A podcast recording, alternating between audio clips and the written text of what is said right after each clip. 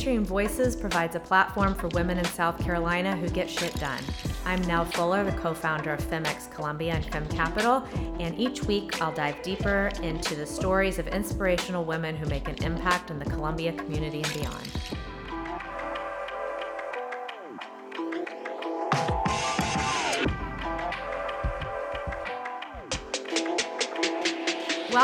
Christina Lor, today. I'm so excited to have you on, and I've met Christina as Up and Up, um, a brand new facial um, facial business in Charleston, South Carolina, and um, "Feel Great, Face First is the tagline. And um, you know, getting to know you has been really nice, and I'm excited to have you here in our space in Columbia today, recording Venturing Voices. So, welcome. Thanks, Nell. I appreciate this warm welcome to Columbia.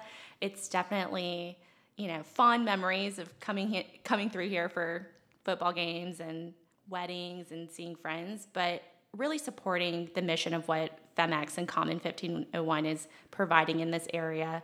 Um, as a former startup aholic, you know, reform in that sense, you know, I'm happy to be a part of this community. Great. So you mentioned passing through Columbia. You're from Charleston, born and raised?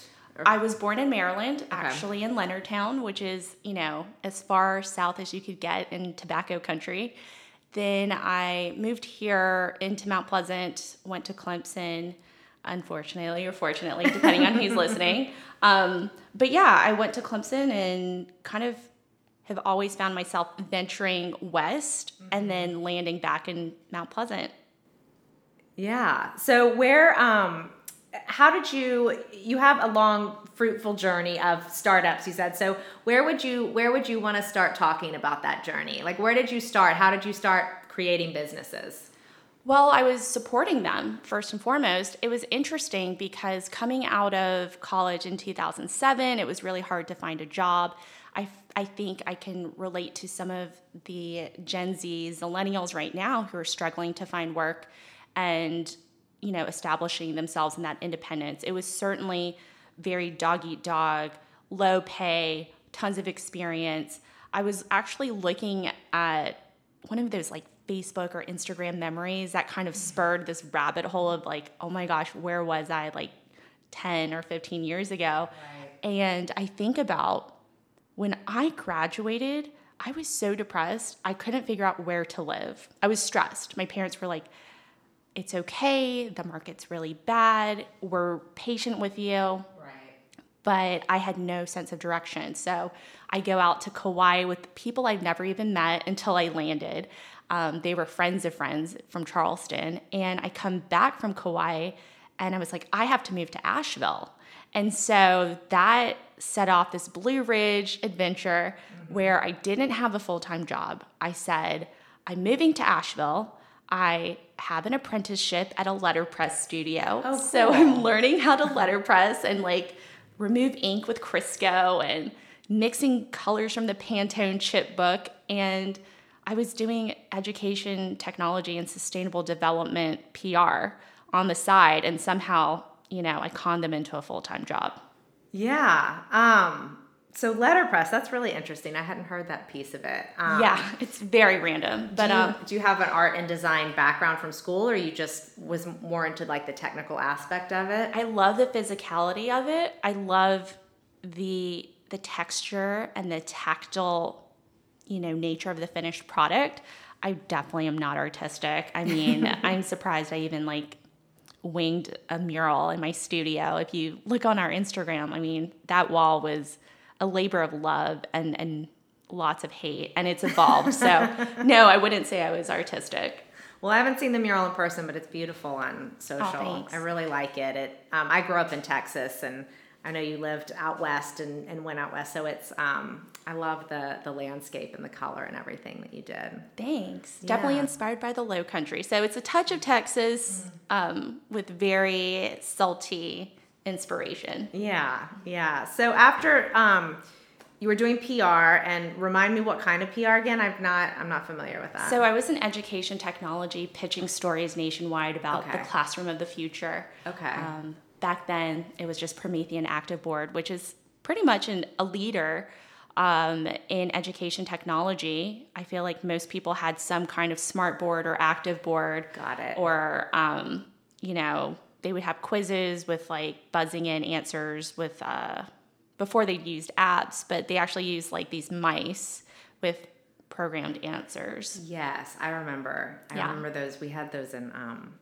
when I was in grad school. In undergrad, we didn't have any of that yet. Um, so with, were the smart boards more for like younger children, or was it college, or all over the place? It place? was all over the place. Um, with Promethean, they were definitely in competition with smartboards. So that's just Okay. like a very random tangent. But then my other clients were in sustainable development. So I've always Okay. had an interest. They were predominantly like conferences like West Coast Green, um, Eco Cities, but we don't see or hear about those types of events any longer. And I feel like the incentive to get into sustainability is often much higher than the ROI.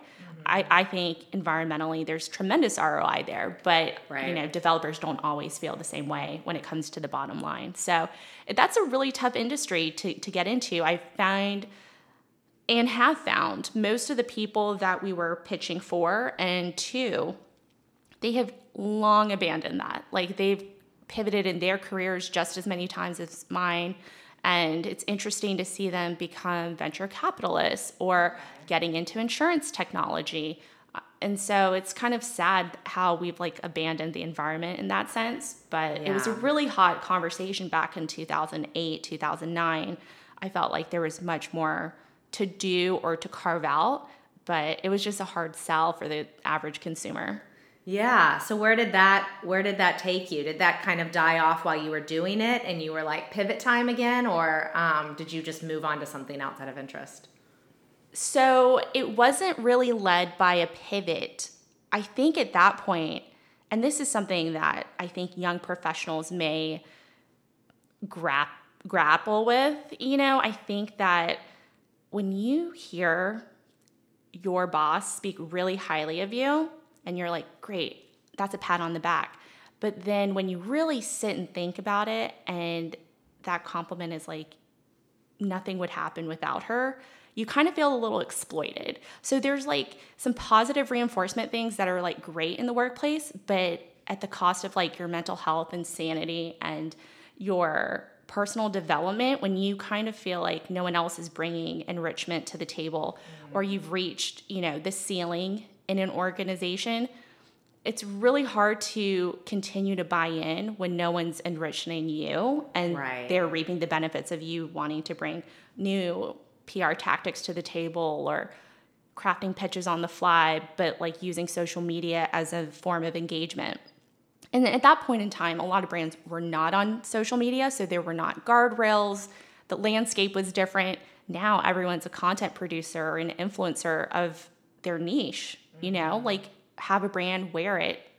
And people really are attracted to that connection with a brand or a company. So it was very interesting to see what's happened in terms of that ownership of voice, that ownership of community engagement, and corporate social responsibility. Yeah. But to answer your question, I kind of jumped ship.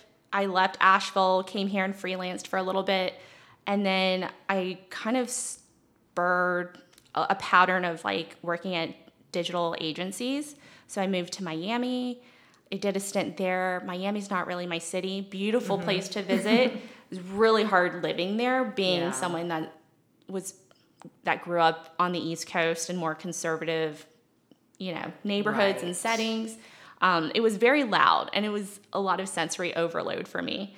and um, I came back for a couple weddings and was just like, I'm going to go to California. And that kind of created a, a pivot. And I was like kind of chasing that, that paper um, from like a corporate and a startup avenue. So Right.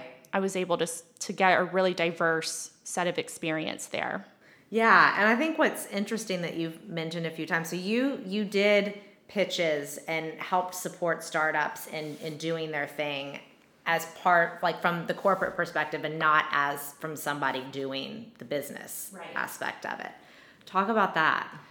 it was great but then because I felt like there was so much passion and value in what people were bringing to the table. I was like, my clients are geniuses, and you can't stop being their cheerleader and pitching their story. But the hard part is, is that nobody else buys in, right? And it, you'd have a client that's like, I, I, why didn't we get coverage? And you're like, there was a landslide. Phil, I don't know what to tell you, you know? right. Um, and then there were instances where you would believe in a story and then honestly you read the comments and like i don't know dallas morning star or whatever and you're just like wow like they really don't like this there and that's crazy because you're kind of blind when you're in the seat of an agency or a freelancer or a third party mm-hmm. that you don't really have the perspective of the local beat right. so it gave me a background and an empathy about what you bring to the table and what you bring to market, like have you really checked the pulse on that audience? Right. And it's really hard to go blind without that type of forethought and empathy and compassion because you might be selling with the wrong messaging, you might be pitching with the wrong ethos, and all anyone wants as a consumer is that consistency. Like, do they walk the walk? Do they talk the talk? Right. And I think in those experiences of working for other people, it's made me, one, kind of disappointed working for others to the point where, like, it's 2021, I work for myself. Yeah. Only because there's that, okay, so we have this amazing product, but something's wrong with the service. Is it customer success? Is it onboarding? And a lot of times people don't really fix the things in that process. They're just like, the product is amazing, but is it? Is it offshore amazing or is it like domestic amazing? And there's a lot of instances where I was just like, I feel like I could sell this, but it's just really hard when the feedback that you're getting is inconsistent. Mm-hmm. And I think sometimes in organizations, they try to keep sales out of the loop with like the reality of the product right. because they can't plant that seed of doubt. So for me, it's just like I have this business. I quit my sales job, was like, okay, I'm back in Charleston after like a stint in Austin and was like, what can I do to create this business without working for someone or needing to hire people and I was like I need a trade. So I quit my sales job and said I'm just going to get my license as an esthetician. Mm-hmm. I felt like I had some amazing facials traveling and I wasn't really served in my area, so I kind of created that gap or opportunity in the market. Mm-hmm. And now now the pitch is me. Yeah. I'm pitching myself and I'm like, "Hey, I'm Christina. I'm the founder of Up and Up Facial Studio, and we provide high touch functional facials for non invasive treatments. Mm-hmm. So, for anyone that's kind of in the market for clinical results with with a holistic environment, you know, I feel like I'm right there in the middle. Yeah. Yeah. So, did you um I love that I love that you're like, so I just I needed a skill, like a trade. Um, so did you find the the the need in the market and then decide esthetician was the way to go, or did you have the interest to be an esthetician and then find a niche in the market that you could fill in that field? What was your process?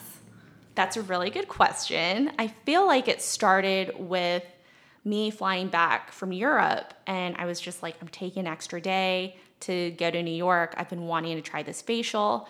And I went to this place and I was just so amazed. I was like, oh my gosh, this is not what I expected. It's efficient, it actually provides really fast results, maybe not as long term because I realized that I was flying on a plane after and I was like, great. So all of this amazing, like deep puff, deep load contouring that she's done, I'm like, oh, I just got on a plane and I feel puffy again. So, you know, it it spurred something in me. I was like, how do I open something that makes other people feel like that? Mm-hmm. And then I just reverse engineered it. I asked myself, who can do this service? What type of licensing? I was like, but it, it doesn't make sense for me to hire people that aren't as passionate about it as me.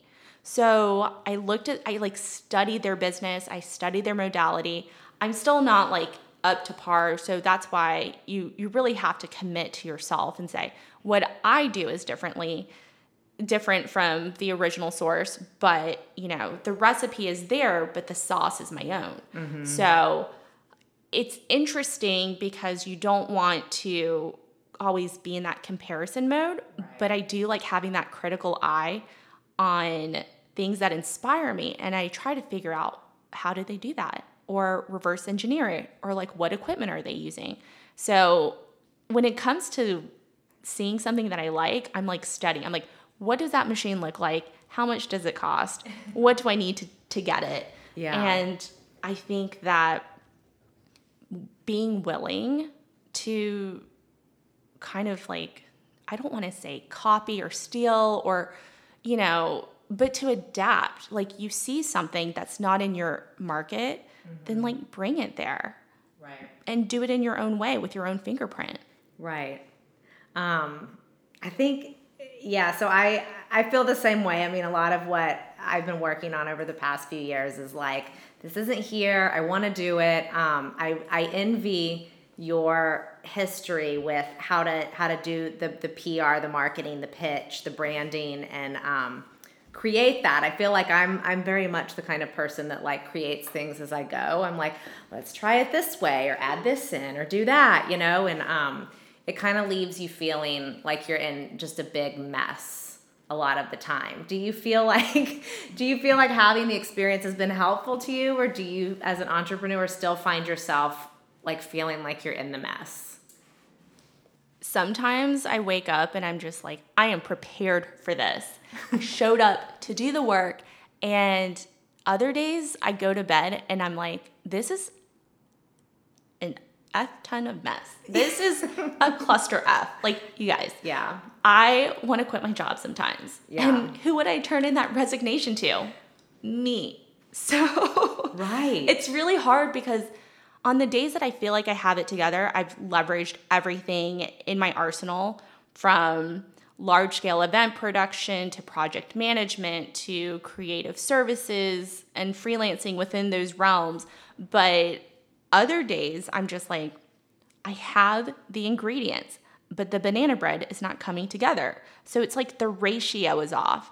And at that point, you kind of have to be vulnerable and separate the shame from the insecurity. Mm-hmm. And I have a business coach. Like, everyone should find a coach within their budget because there's so many different types of coaches. There's lifestyle, burnout, you know, healing inner child wounds or whatever you need to like move on to the next step. And I feel like yeah. I did the inner child work last year and this year I'm like I'm in it, hold me accountable and give me the guidance to kind of like make sense of the mess because sometimes it's hard to walk yourself out of it. Yes. Thank you for that. That's really um that's really helpful. And, and, you know to your point there's so many different areas that we go through you know whether it's i need therapy to work through this child thing or i need business coaching or i need a financial person. I think that you know i find myself getting overwhelmed with like which person which person do i need to like get me out of this mess today?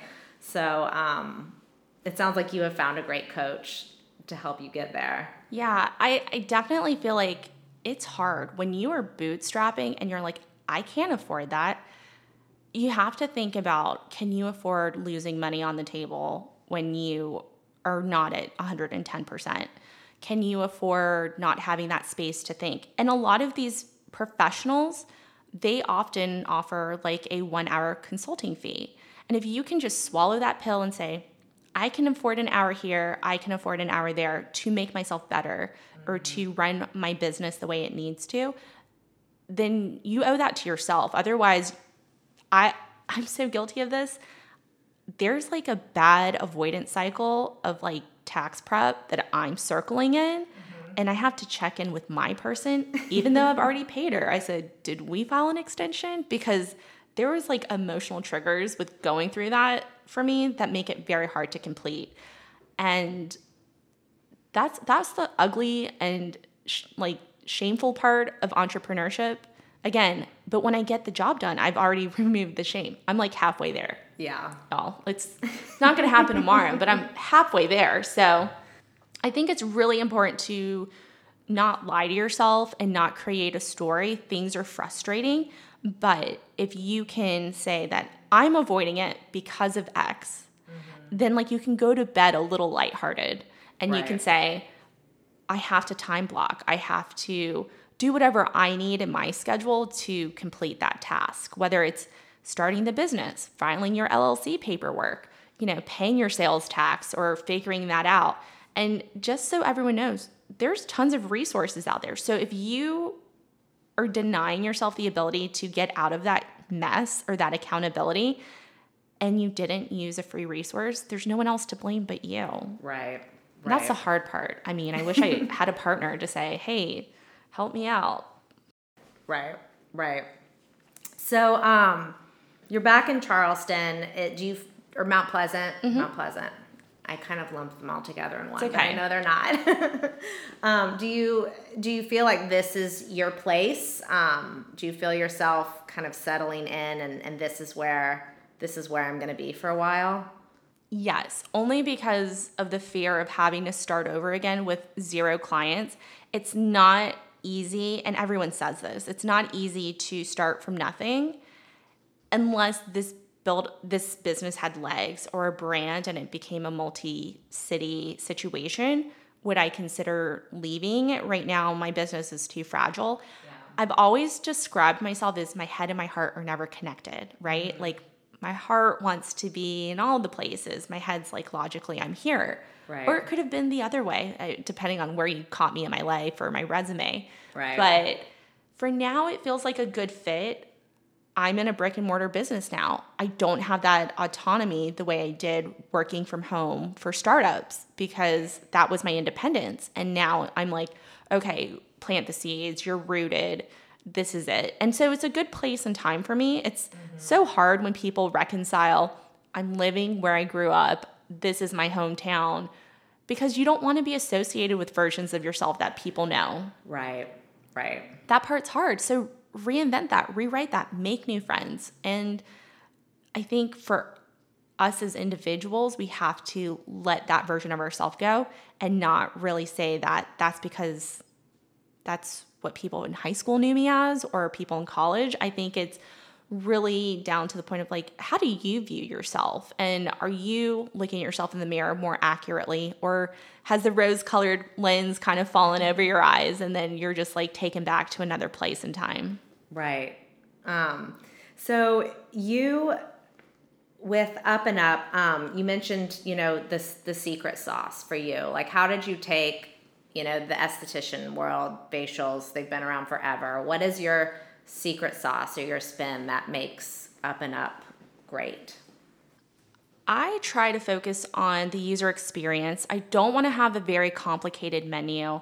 I want you to feel comfortable choosing a modality or a treatment that fits your goals. So, a lot of people come in with one of three attitudes. One is, you're the professional, you tell me. And that's dangerous because I'm not a plastic surgeon. So, a part of me is like, you want quick and fast results. And now I'm kind of like worried that you don't understand that this process is a journey. Right. So I try to take my clients by the hand and we do a lot of uneducation. There's a lot of habits for breaking, navigating through beauty marketing because that's actually um, really difficult when people are like, okay, I'm like on the anti acne train, but I still have acne. And I think it's because you're drying yourself out to the point of creating a cycle where it's constantly inflamed or going through something. I, feel like the best way I can make change in someone's routine or product application at home is focus on the moisture. Mm-hmm. Because we're under moisturizing or we're layering moisture in ways that we're actually dehydrating ourselves. So when I get people in the room, I'm kind of like, what are you using? What are you running out of? I want to meet them where they are. Right. Some people are like, I'm in it to change three things at once. Some people are like, I can only do one thing at a time. Mm-hmm. And you know what? There's no shame in that. And something that goes unchecked is self esteem with skin. Because mm-hmm. some people will just do what I do with money. They'll just avoid it, right? Right. And I shouldn't say money in general. Love money. I can handle it. It's just the tax prep is my, my downfall. Yeah. But I will say, you know, for men, if skincare is like really hard for them to grasp, they're just gonna avoid it. They're gonna continue using the two in ones or, you know, I use a cleanser, but I don't moisturize. And you're like, how is your skin functioning? and then you get your hands on them a couple of times. And this is for any new client, male, female. Once you get a good routine on them and they're like, wow, my skin feels like that longer than just today, they, they start to have that trust. And sometimes I kind of need the clients that let go and are like, okay, let's take it the kind let's take a kindness route. What does that feel like? Um, some people will take the advice and they'll do the chemical peels and they'll be on this journey with me and then they go back to old habits and then I have to like support them through that because now their skin is a little dehydrated or dry because that's where they're used to is drying things out. Mm-hmm. So I'm just like, let's just treat our zits kinder right. and let's, let's put some love on these blemishes because if you don't, it's gonna bite back. Right. Um, and even with my own skincare journey, I struggle, you know, to a certain point because I have extremely reactive skin. Has it gone down a lot? Totally. Do I have tons of um, scars from that inflammation? Absolutely. So it's really important to me to be very approachable and knowledgeable and accessible to my clients because sometimes as a consumer myself, I felt like I wasn't really finding what I needed in the market. Right. And so I could give anecdotes all day long, but it really comes down to was I too intimidated to ask those questions? Was I did I felt intimidated by the price point to continue going? So I have a menu called Habitual Rituals, which makes 30 minute facials more affordable. Right. And that's someone that could come in weekly or monthly, right? And weekly sounds bizarre. But if you think about it, you know, how would you spend $200? Would you spend it once a week with support if you could afford it? Totally. If you can't, once a month, spread out those payments um, and if you were just like, I'm not trying to save on 30 minutes, I just want the 60 or 75 minute facial, I have a full service offering at that point, And I feel like my clients do come for the experience. They do come to talk. And I, I feel proud that we've created a safe place that's very inclusive. And you know, in the future, as I'm able to grow out of the room, I would love to have like a more ADA adaptive business because where do people in wheelchairs go? Right. Or where do people that are hard of hearing go? Or who's willing to be patient and like guide someone that might be blind or hard of seeing into a chair and, and doing that with grace. I mean, there's so many opportunities in beauty and wellness that we haven't really tapped out of. Mm-hmm. And in the future, if I could be an example of just like damn good business that gets shit done, you right, know, to, right. to the point of venturing voices. I just want to make waves and in impacts with um, underserved communities and, and be able to provide jobs to those people that identify as such so that, you know, it feels safe right. to have these questions. It feels safe to take a little bit more time. Right. I think that I, um, you know, I noticed right away, and I have so much appreciation and gratitude for your inclusivity um, with your brand. You know, anytime that that you meet a beauty brand that cares more about, um, you know, beauty, you know, like outward um, commercial beauty, but more of like getting to know the person and helping their beauty come out um, for who they are instead of creating something new for them. I think is really wonderful. So thank you for approaching it that way. I appreciate it. I mean, I, I think there's so much we can do to level the playing field for everyone. It's just so hard when they say beauty and wellness is for everyone when it clearly doesn't feel that way. Right, right. So you mentioned it a little bit, but um, why do you continue to venture? So why do you push back um, in the face of adversity, of hardship? Why, why is it important to you? Without being a glutton for punishment, I, I definitely feel like discontent usually, right? Like I can do something that everyone else does. Let's say it's, I don't know, we all buy a bottle of water, but I want to find a better way to do that, or I mm-hmm. want to find like a better water bottle to get. So that's more anecdotal, but it really comes down to have we answered all the questions when it comes to user experience or user logic? Have I answered all the questions that I was asking? And I feel like I have in building this brand or creating this market for high touch functional facials. But someone will always ask a new question. Someone will always kind of keep you on the heels about to turn into like another left turn or right turn. And I just feel like I'm always adapting and I'm always willing to break something before I buy it. And, you know, but I'll buy it. Um, and I'm just so interested in improving that usability because the way we market something, you know, it's weird. I look back at some of the clients I freelanced for, and I used to say, but I want this to be a marketing first business. I want the business to actually have some heart and use in ways that we can market it better instead of like using marketing to fix something like right. bad usability.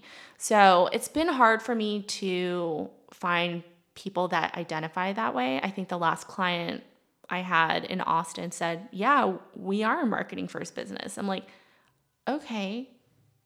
And looking back, I mean, they've achieved a lot of amazing things for being a hardware startup. Mm-hmm. Um, but at the end of the day, it was really hard to tell the story or pitch it from the angle of like, this is the best use when they wanted their clients and their businesses to use their product a certain way.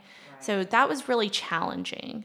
I think, you know, I want to solve the problems with messaging and with service as opposed to being reactive. I'm trying to be proactive. Right, right.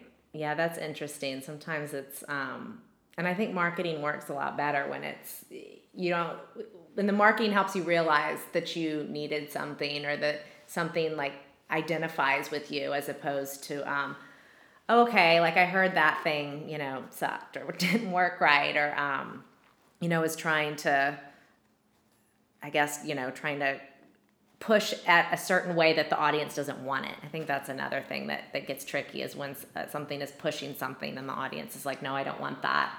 Yeah. And, um, yeah.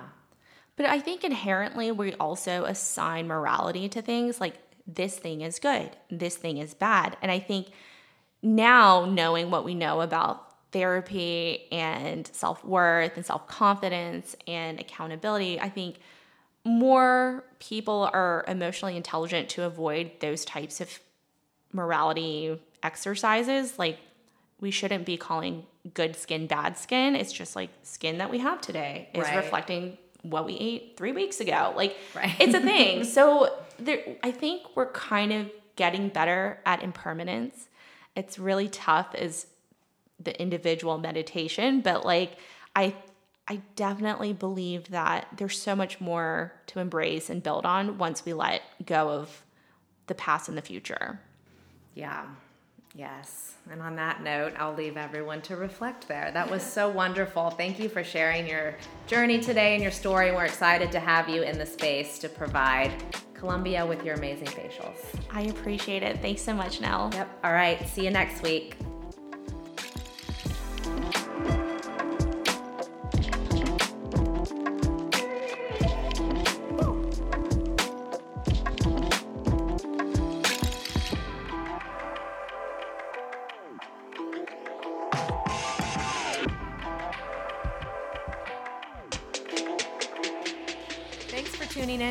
Voices. We're excited to release a new podcast every Friday, which can be found on our website at femxcolumbia.com forward slash venturing voices. We look forward to you tuning in next week and introducing you to another badass woman. Thanks so much.